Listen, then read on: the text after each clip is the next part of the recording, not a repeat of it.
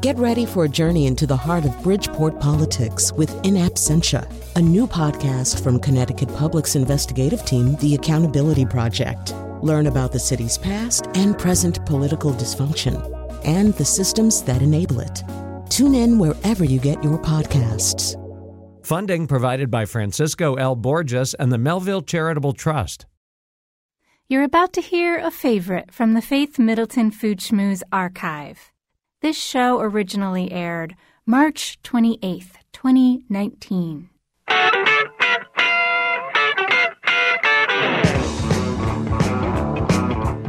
It's great to have you joining the party on the Faith Middleton Food Schmooze, inviting you to eat, drink, and be merry with us. This is the Faith Middleton Food Schmooze Meatloaf Celebration.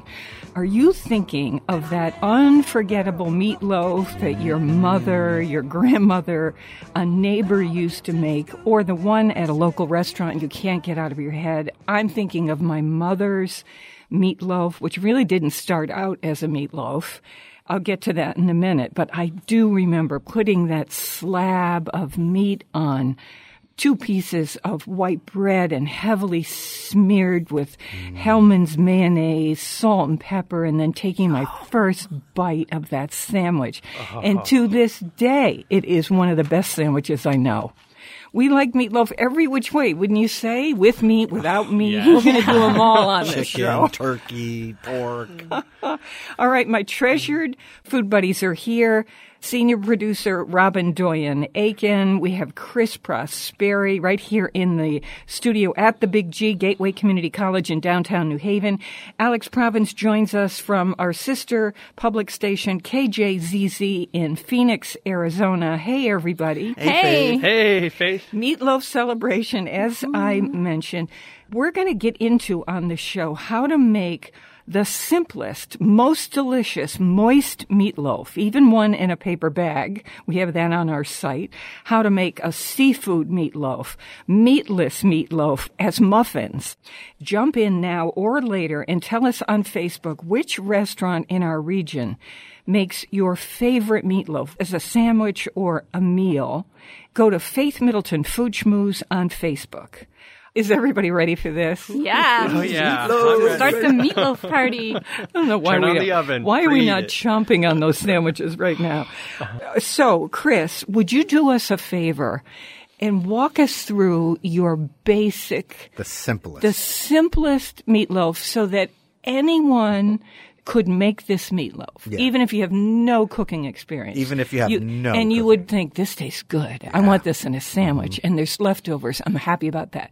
Okay, starting with the pan, Chris. All right, starting with the pan, a simple five by nine loaf pan. Either spray it or take a little oil and rub it in there. Real simple, and mm-hmm. you don't have to do too much because there's a lot of like fat in burger meat, which is what you're going to use. Ground beef, that's the simplest.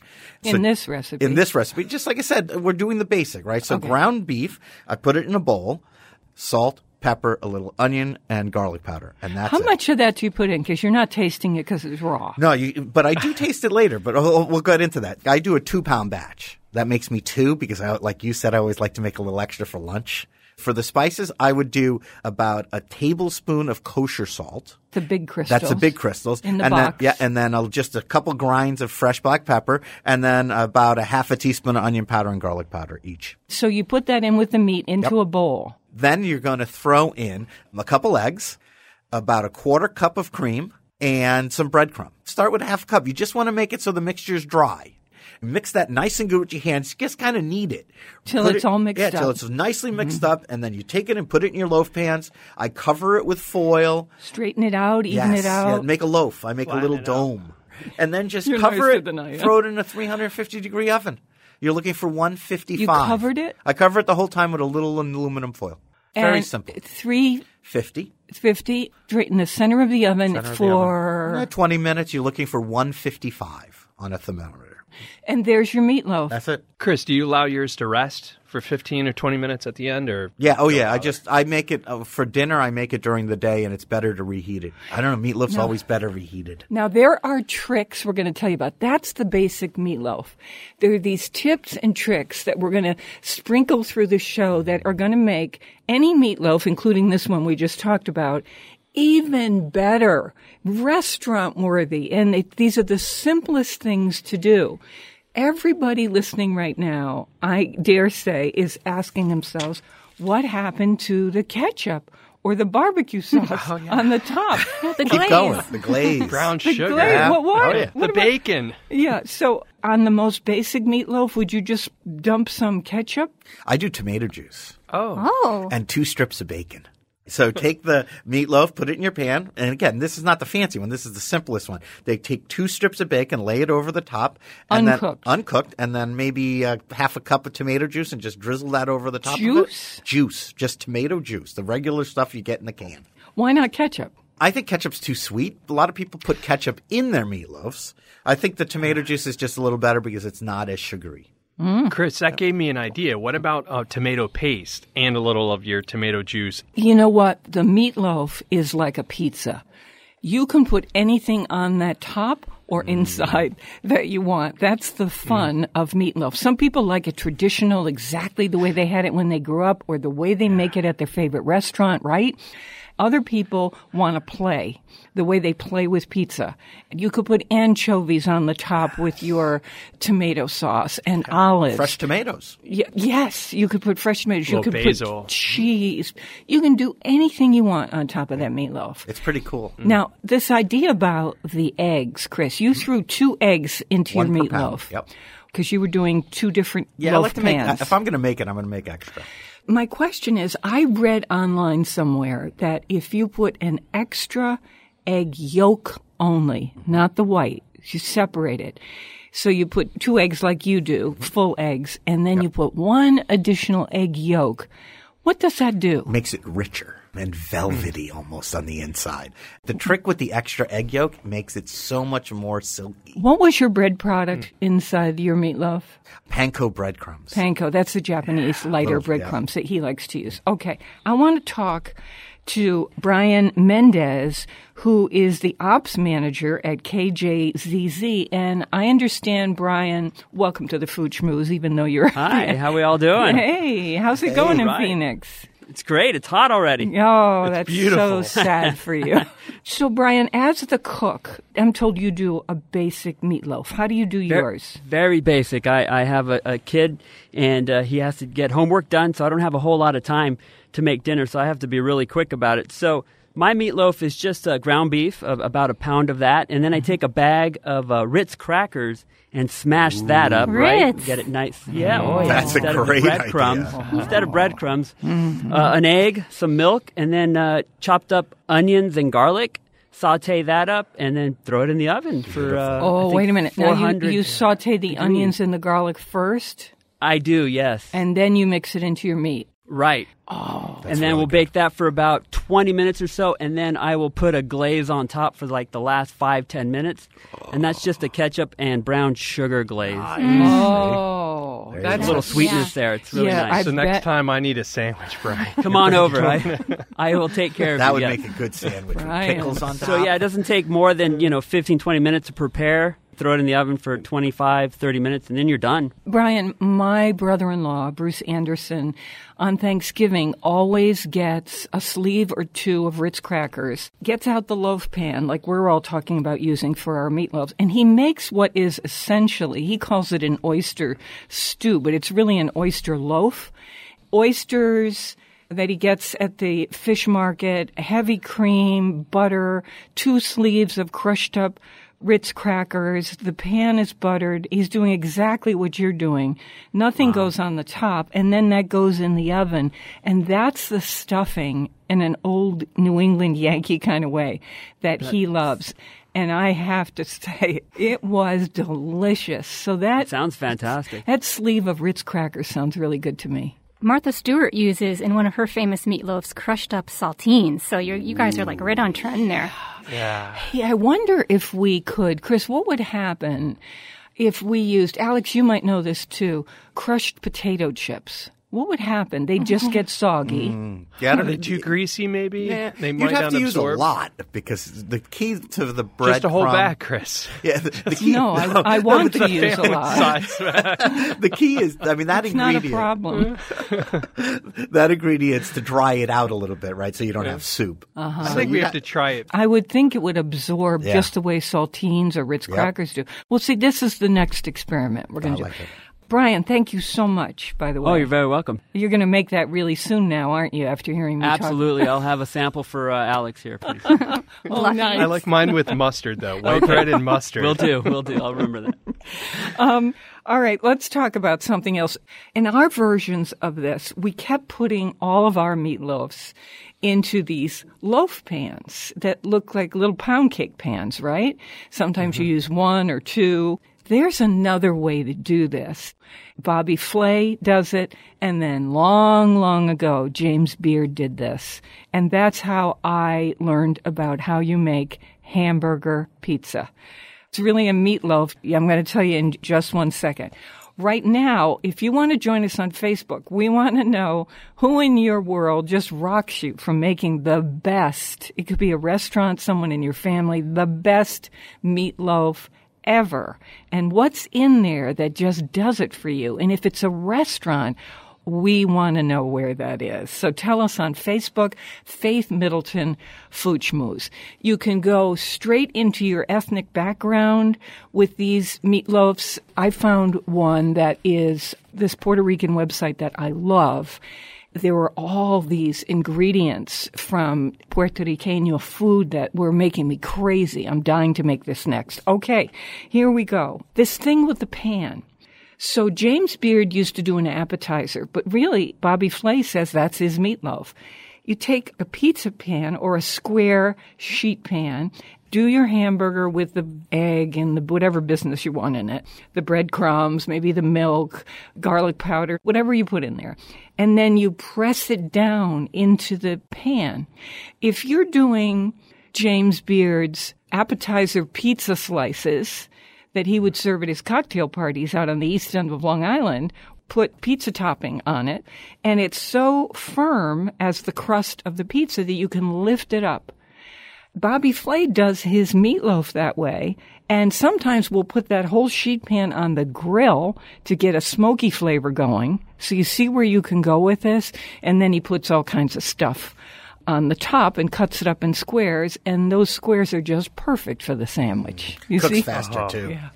That um, sounds great. Robin, give us some tips that you've gathered online. Okay, I have a great one from Fine Cooking Magazine. What to do with meatloaf. This is more of a preparation tip.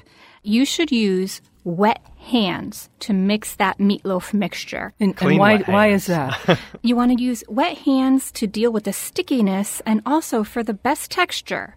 Use light pressure to shape that meat because you don't want it to get too dense. You don't want that meatloaf mixture to be too packed down. Because you're overworking it and there's no room for the moisture to hold inside? Yeah, Would you say, yeah. Chris? Yeah, no air pockets. No air pockets. Okay. Yep. So thank you, Fine Cooking, for that. Yep. And by the way, I wanted to say happy 25th anniversary for them. Yeah. Oh, Yeah. yeah. Congratulations, everybody there. They do such a good job. Yep. I love Um, it. you have one more tip that made my eyes pop.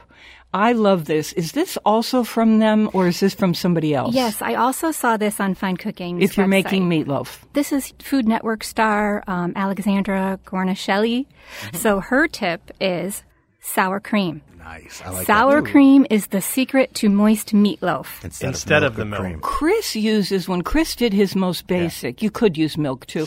When you did your most basic, you put heavy cream in. Yep. Now Alex, Alex Guarnaschelli is calling for. I wonder how much sour cream. Probably, cream. I'd say one to one. So if it calls for a half a cup of cream, use a half a cup of sour cream. And Chris, what would the hmm. difference be? A little, tang. that sounds And a little good. silkier again, too, right? Like with that extra egg. A little Mm. richness that hmm. sour hmm. cream has. Okay, I'm saving my mother's what I call meatloaf for just a little bit, and we've got one with meat and shrimp. Alex, why don't you tell us what you like to do? Matt, believe it or not, is not a huge fan of meatloaf until I made meatloaf using three kinds of meat. So ground beef, a lean version of that, sausage or pork, and then lamb. And it gets thyme leaves, and it's just a less classic Americana version, and he loved it. And you can also substitute oats instead of the crackers. You can do You can- rice as well. yeah, I was gonna say Yeah, rice. can- I think I use the oats and a glaze as well. It's a little elevated meatloaf, I guess. Mm. so. Yeah, it, it's like a pate Yep, exactly. that way, and and delicious. It is the mm-hmm. classic meatloaf recipe, and it's not necessarily when I say classic, the fancy version. People in a lot of cultures all over the world did it this way. Mm-hmm. They mixed up because one of the meats that Alex is mentioning, pork mm-hmm. and beef, and in his case, lamb. Sometimes it'll be chicken for people. Sometimes it'll be mm. seafood. It's what was around, what was the cheaper one to mix in. Mm-hmm.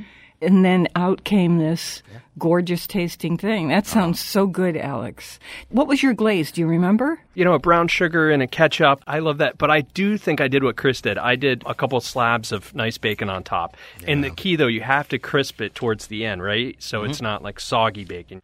I love Faith. I forget how good leftover meatloaf is. Like, you know, I think Oh. we, yeah. The sandwich. That's what Faith was saying. That Oh. Sandwich. really. It's the reason to make Uh, meatloaf. That's why I always Yeah. make extra. Forget about I'm, dinner. it's, I'm, going to make thinking it. meatloaf tonight, thinking for weekend sandwiches. Like, Well, and and you can make it with any protein you have in the house. I mean, absolutely anything. Or if you have no protein, speaking in a strict way, you can make wonderful vegetarian meatloaf using lentils as your base oh. and different things. You can look this up online. An egg, if you're allowed to have that, some cheese, some spices, and some vegetables, and put them in muffin tins. That way they don't dry out. They're not broad, quick right, Chris? too. And they have mm-hmm. that crispy outside. lots of kids crispy outside. trying to get vegetables into kids. This is a wonderful way to do it. I'm going to tell you about my mother's meatloaf, though she wouldn't have called it meatloaf. But to this day, for me, there is no better meatloaf. Except the one I'm having at the moment. Don't forget, we've got Nick Sharma coming up with his cookbook season. Kind of Indian flavors. Very, very good. He also has an Indian meatloaf. We'll talk about that. More mouth-watering conversation and fun ahead on the Faith Middleton Food Schmooze. I hope you will make a charitable contribution to feed the hungry. We're online now at foodschmooze.org and we'll be right back. And we're blowing like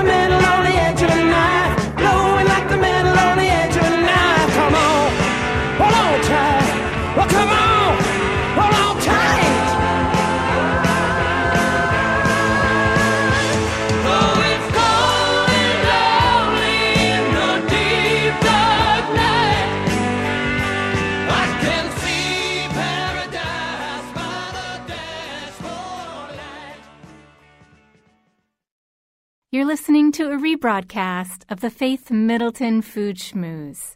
This show originally aired March 28th, 2019.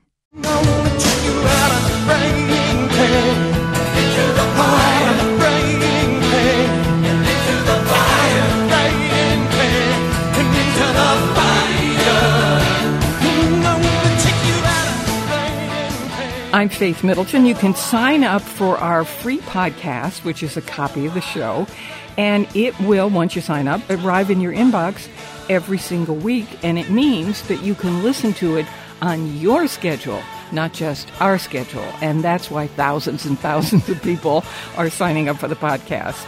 I'm with my treasured food buddies.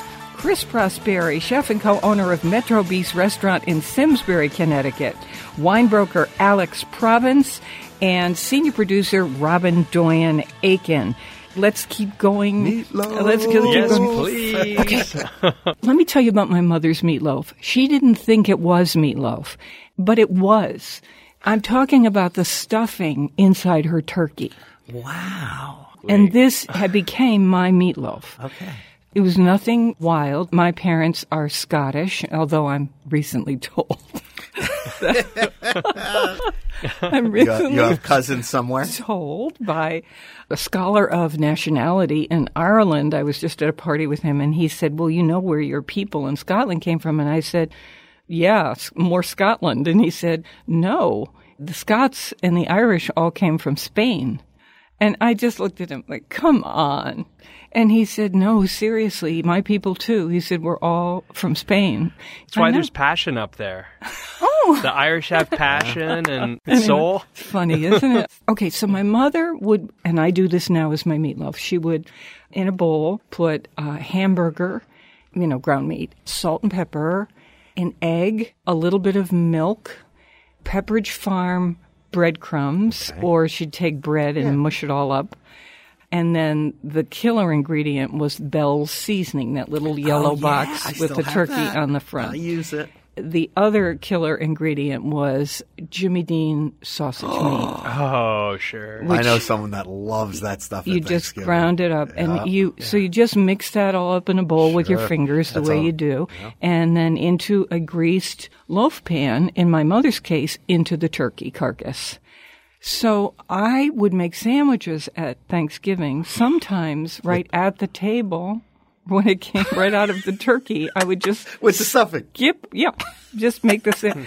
So I thought this is the uh, best meatloaf, I've ever had in my life. So Sure, it's now, cooked inside a turkey. Yes, and you would think that that would affect things. No, like, would I need a little chicken stock yeah, or turkey No. stock or beef stock or anything? No, because of that Jimmy Dean sausage. It's sausage. got all seasoned and nice. Yeah.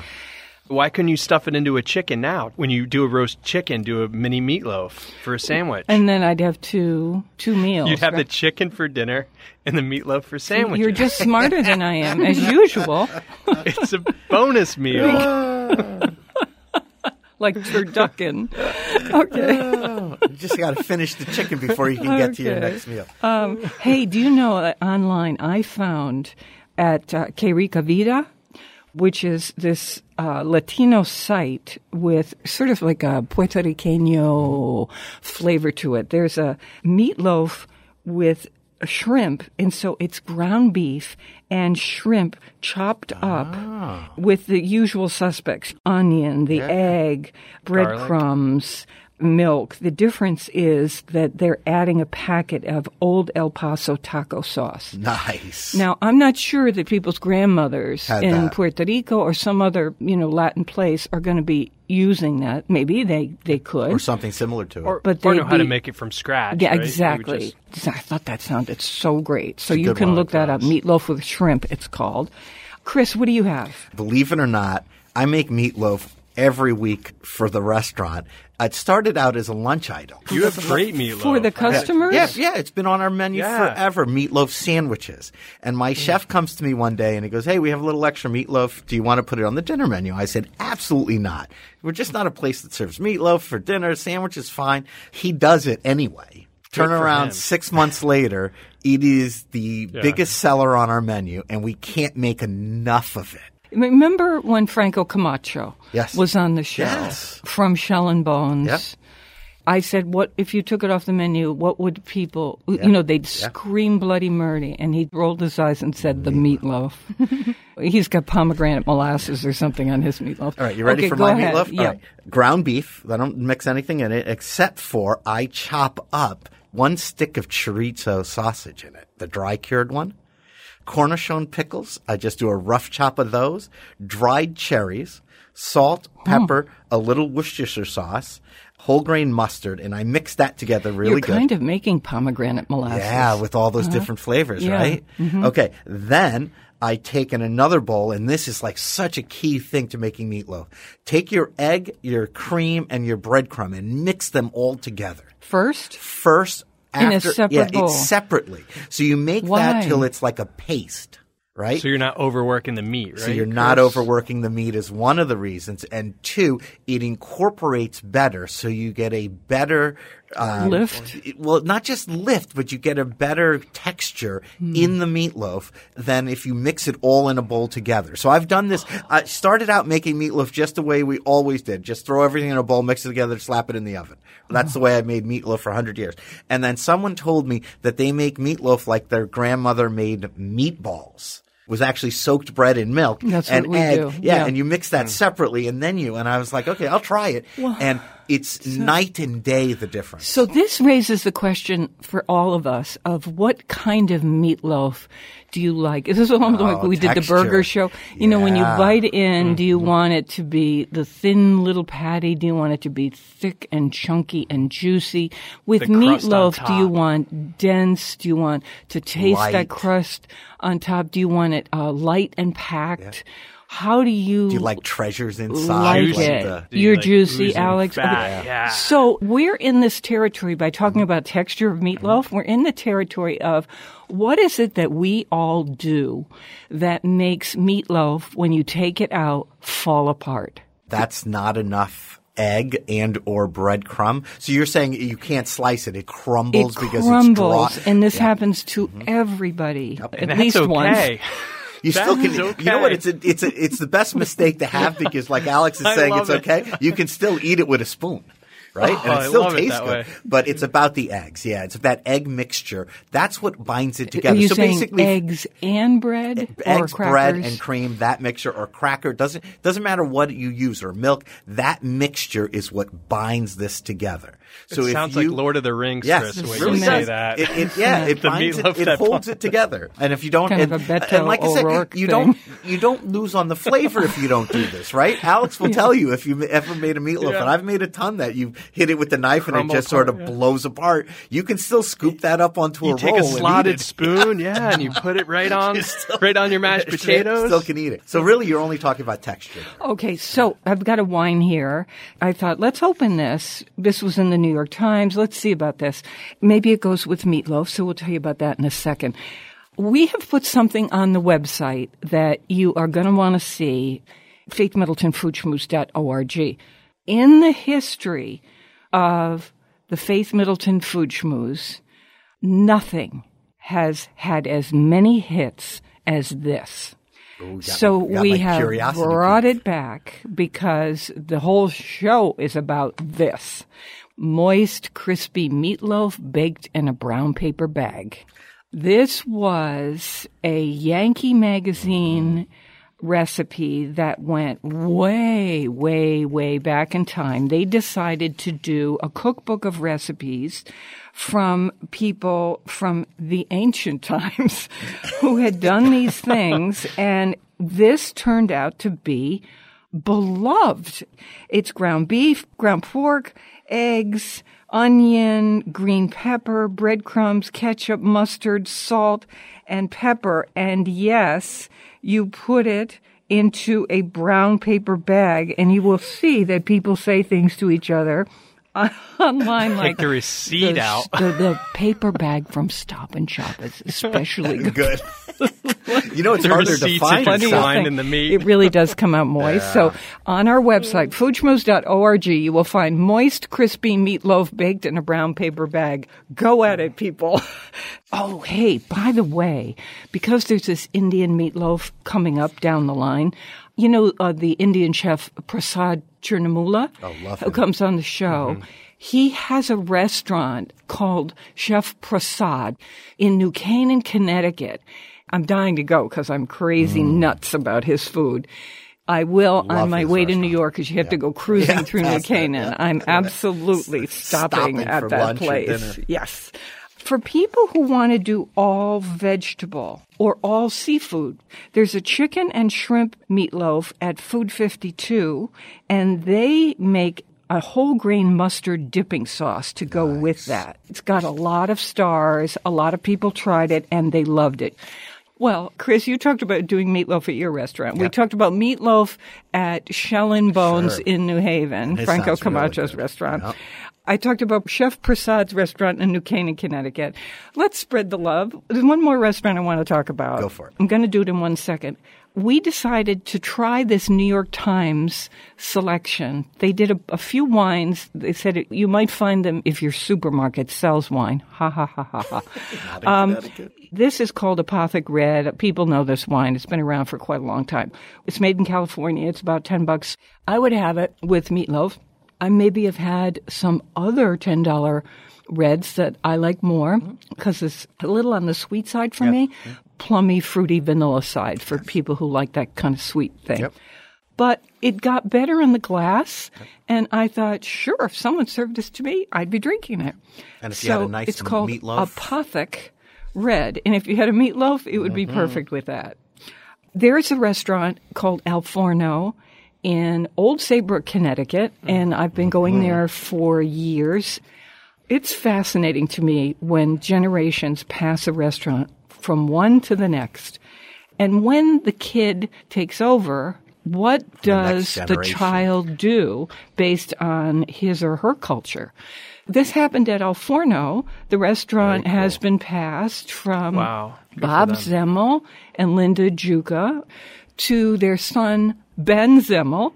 And we have him on the phone. Welcome to the show and congratulations. Hi, thanks for having me. So, Ben, tell me, we know each other a little bit, we've met before. What did you decided needed to happen that would express your vision of food? I'll preface this by saying that it's really scary when you come into a restaurant. My father had this for 25 Yeah. years, and he's still part Great. of the restaurant. Yeah, of course. Um, but it's really scary to come back and look at the history and say, I'm going to make a change, and then not know perfectly if that change is going to work out. And so, as much as we have some ideas and things, he's been successful, and I appreciate and love the reason he's been successful. So there wasn't an incredible amount that we wanted to change.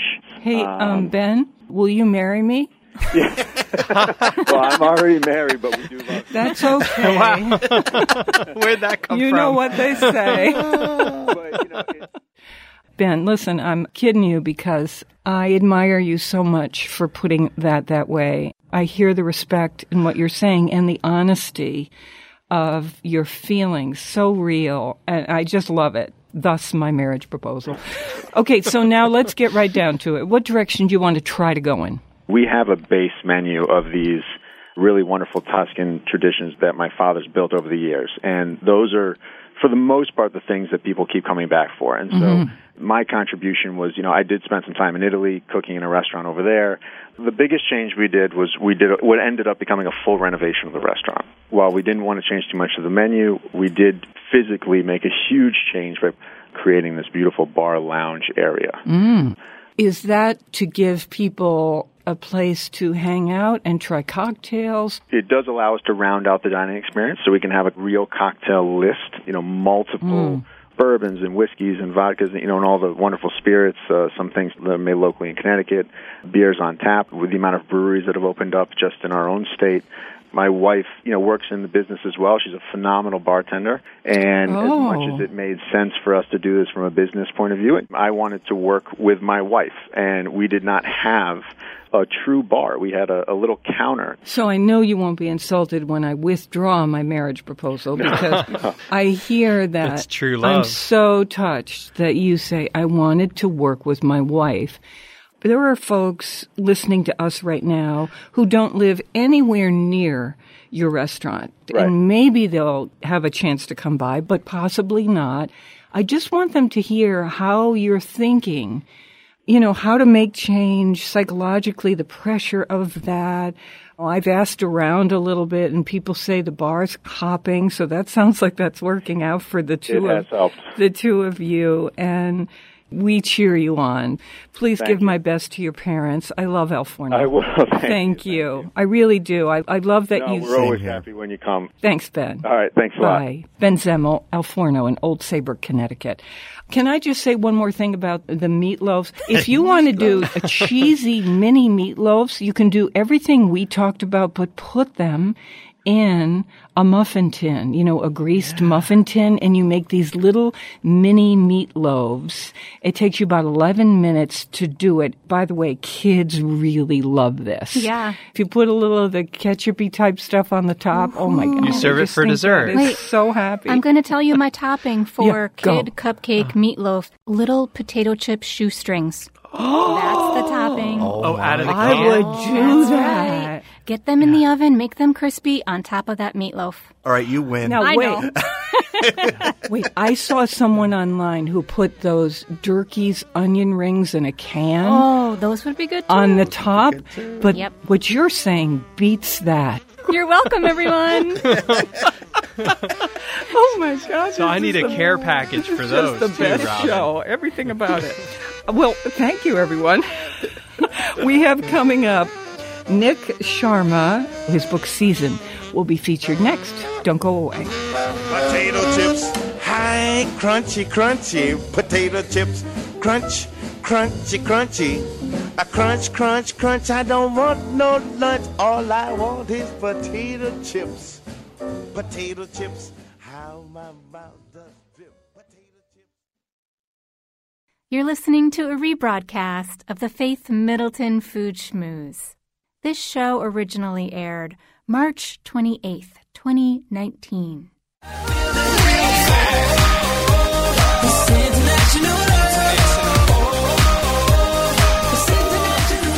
I'm Faith Middleton. This is the Food Party offering the richness of life and coming to you in Connecticut, Rhode Island, Massachusetts, and New York, including Westchester County, East End of Long Island. That means the Hamptons, of course. The senior producer is Robyn Doyon-Aitken. We love her. And to hear this show on Connecticut Public, it airs Thursdays at 3. And of course, our podcasts are available first time at foodschmooze.org. And then they come to you and you can listen from your inbox anytime you want on your schedule. Oh, been waiting for this because this cookbook is called Season. We think of it as season of the year 'cause so many cookbooks have been doing this. But what we're talking about is how to use what the author Nick Sharma calls big flavors to create beautiful food. So he's into seasoning.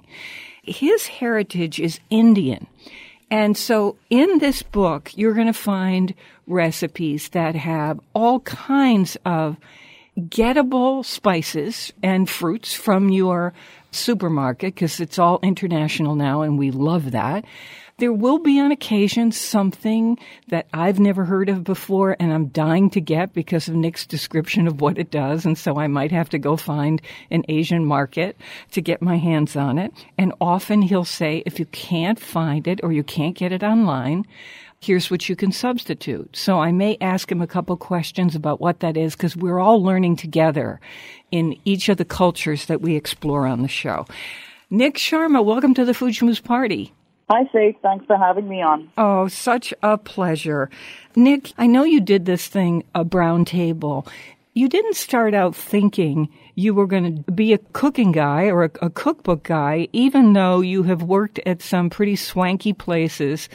Why this book? One of the things I wanted to do when I moved to America, I saw a picture that was painted of what Indian food was. And it also wasn't something that I was used to growing up in India. So I kind of wanted to write about that. But I also realized when I moved to America, I was cooking food the way I was seeing it happen in front of me, the ingredients that were now available to me, the stuff that I grew up with, and I was trying to bring everything together in my own way. So when I decided to write a cookbook, I said that's what I want to tell people is that I really don't cook in one particular way. I'm cooking with what's evolving and happening around me. Yeah, and I wish we were next door neighbors. That's what I felt like when I when I finished the book last night. Didn't you, Robyn? I, I really did. Okay, so to start with, Chris made one of your recipes. People who listen to this show on a regular basis hear us talking about a particular spice called sumac. We all are crazy about it. I, for instance, have a big container in my refrigerator and I put it on everything. I put my eggs, my fish, my chicken, my, I just love the flavor. It's got this kind of tangy something. I don't even know how to describe it. So you make these sumac seared scallops with a mostarda, this kind of mustard jam on the side. And Chris, this was easy for you to put together. Oh yeah, very easy. And the scallops taste so good with the sumac on it. And the scallops, it doesn't get any easier than this. You just take them and pat them dry, and put a little clarified butter in a pan and get it nice and warm. Can you use, Nick, uh, regular butter? Yeah, you could use regular butter. Okay. I use ghee in that because it adds an extra level of flavor. You could also just brown butter.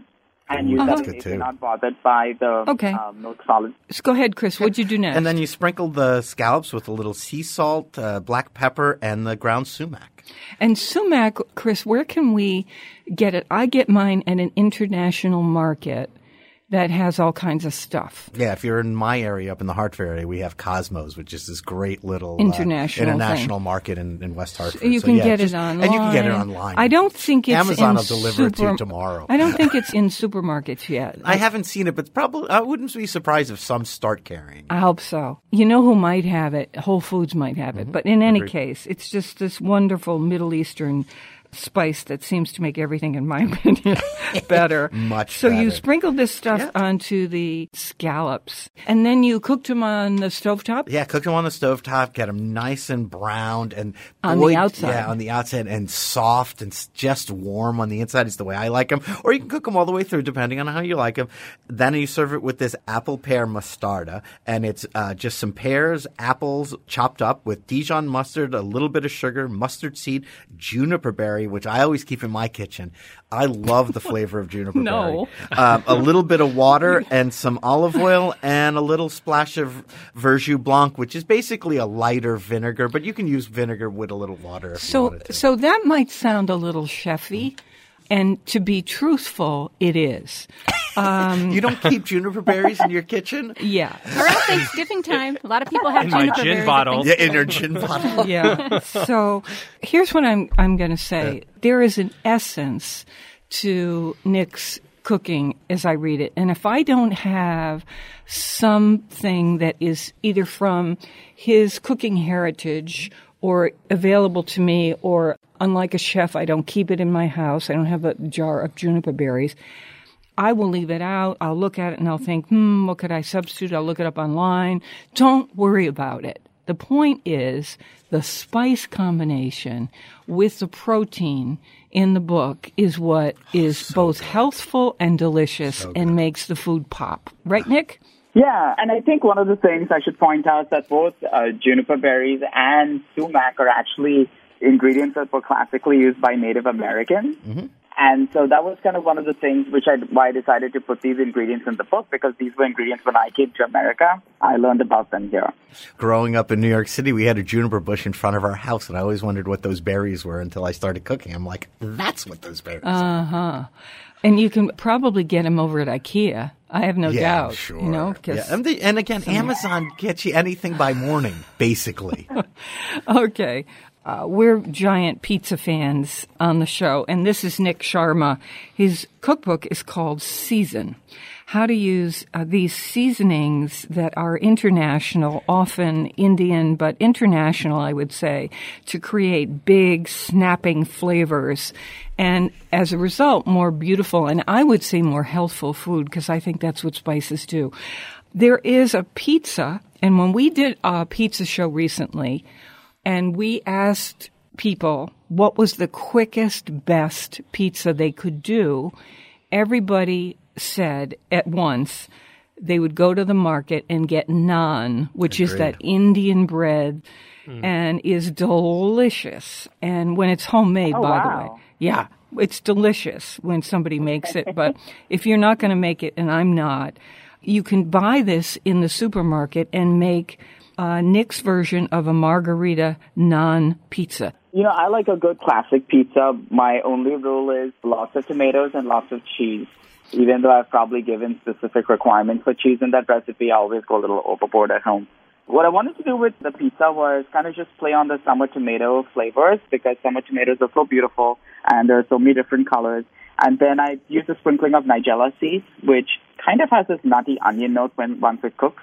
Okay, so we have a recipe for this margarita naan pizza, along with the scallop recipe we just talked about, at our website, foodschmooze.org, and there is lots of information there about Nick Sharma's book, Season. And there will be a third recipe, and I can't wait to get to this one. Why, Chris, I didn't say let's make these. These are spicy chocolate chip hazelnut cookies.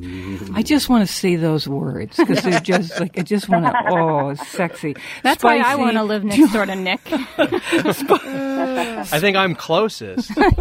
spicy chocolate chip hazelnut cookies. That's on our website. So you say that in the early 18th century there was a marriage in Turin, Italy, and that the world has never been the same since. And you're talking about the sacred union of chocolate and hazelnuts that somebody, some brilliant person ground together to make gianduja, right? And that's Yeah. what's in these cookies. Go ahead. You know, one of the things I really love is the way hazelnut and chocolate just pairs so well together. The smell, it's intoxicating. You know, you walk by a coffee shop, hazelnut, that's the first thing that I go to. So I wanted to do something similar in these cookies, use hazelnut flour because it adds an extra level of hazelnut oomph to the cookie. And then these are also coincidentally gluten free, so it works out well for people who have issues with regular flour. And um, the chocolate, I use a semi-sweet dark chocolate just for extra flavor, but by all means, go ahead and use what you're comfortable with. And then black pepper and ginger add that note of heat to the chocolate. They stand out really well, and you can actually feel the taste of the pepper at the end. Nice. Mm, and there's ginger in these cookies. So Yeah, crystallized ginger, yeah. it's like an Indian cowboy cookie. I like that. um, oh boy, I love it. Really, I really, really love it. That s- sounds so good to me. Nick, I should say, because we're going wall to wall meatloaf on the show today, that you have an Indian, I would say, describe it as an Indian centric meatloaf in the book. It, Yeah. it has lots and lots and lots of ingredients. And, I, you know, I'm going to be honest, I felt a little bit intimidated. You're saying to me, don't worry about it. Don't worry about it. I think one of the things that intimidates most people is when they look at a recipe and they see the number of ingredients and not the number of steps. And hmm. that's why I always encourage people, whether it's my book or someone else's book or even a newspaper, read the steps before you jump into the ingredients because often what will happen is to build flavor, you have to use different things. And I think one of the beautiful things about writing about food is it's my goal as a food writer to encourage and introduce people to new things and move them in a new direction. And that's what I wanted to do with the meatloaf. So with this meatloaf, just to support what you're saying, I did what you said just now, and I see, mm-hmm. oh, it's not so bad. I'm assembling a bunch of things in one bowl, you know, mm-hmm. doing a little cooking in a saucepan, and then over in this other bowl, I'm making a glaze for the top, and then it goes into the to the oven. And it cooks, and inside the meat are all these spices. Really, that's essentially the key to what you're doing. Right. Meatloaf is such a classic recipe. It's a dish that um, my husband's family makes, and I got introduced to it there. But you could do it in so many different ways and bring, make it your own. So that's what I try to do with this. I use a couple of seasonings that help to draw out on those flavors. So it's a bit sweet, it's a bit warm, it's a bit salty, and of course, then there's that savory note to it. Now, Nick is saying that because inside this meatloaf, you have the Indian spice, which is a collection of spices called garam masala. And he adds mm-hmm. a little cayenne to give it a little heat uh, into in the beef, and he has diced Granny Smith apples so that you have this sweet tart thing going on. A lot of people will put Worcestershire sauce into the meat in a meatloaf, and there is a thing that has become more and more popular in cooking. Pomegranate molasses. You've heard us talk about it a lot. The first time you think to yourself, oh, that's nice, but I'm not interested. When you taste it, you say, oh my God, where has this been all my life? And this is in this meatloaf. This is a really wonderful collection of stuff. So thank you for that, Nick. Thank you. You're welcome. I like what you're doing. I like the direction you're you're going in. And even if I don't have every single thing you might talk about, I would try and figure out a substitute for some of the special things like the meatloafs and some meatloaf nut. There's one thing called amchur. Yes, amchur is uh, basically an unripe mango that's taken, sun dried to let all the water out, and then pounded to a powder. Mildly sweet, but it's more acidic. It's used to add a sour note to curries as well as like I've done in the spiced meatloaf. Just builds on that acidic note in there. Oh, I've gotta find- I got to go find that one. I now. know it. Is it is it like an enzyme? Doesn't it tenderize meat or something? Or am I confused? What's that kid thing we used to eat? That candy that had that tart, sweet thing going on in your mouth? Sweet and sours. Yeah, I was thinking the, the pouch that had the three flavors that you dip Nick, the stick this into. is a very sophisticated show. um, hey, I'm, I'm so sorry we're out of time. Thank you, Nick, for being on the show, and I wish you well, and I bet I'm going to see you again. Lovely to be on. Thank you so much. Okay, bye, Nick. Nick Sharma, author of Season. We're on Connecticut Public Radio Thursdays at 3 and never eat more than you can lift. In New Haven, I'm Faith Middleton.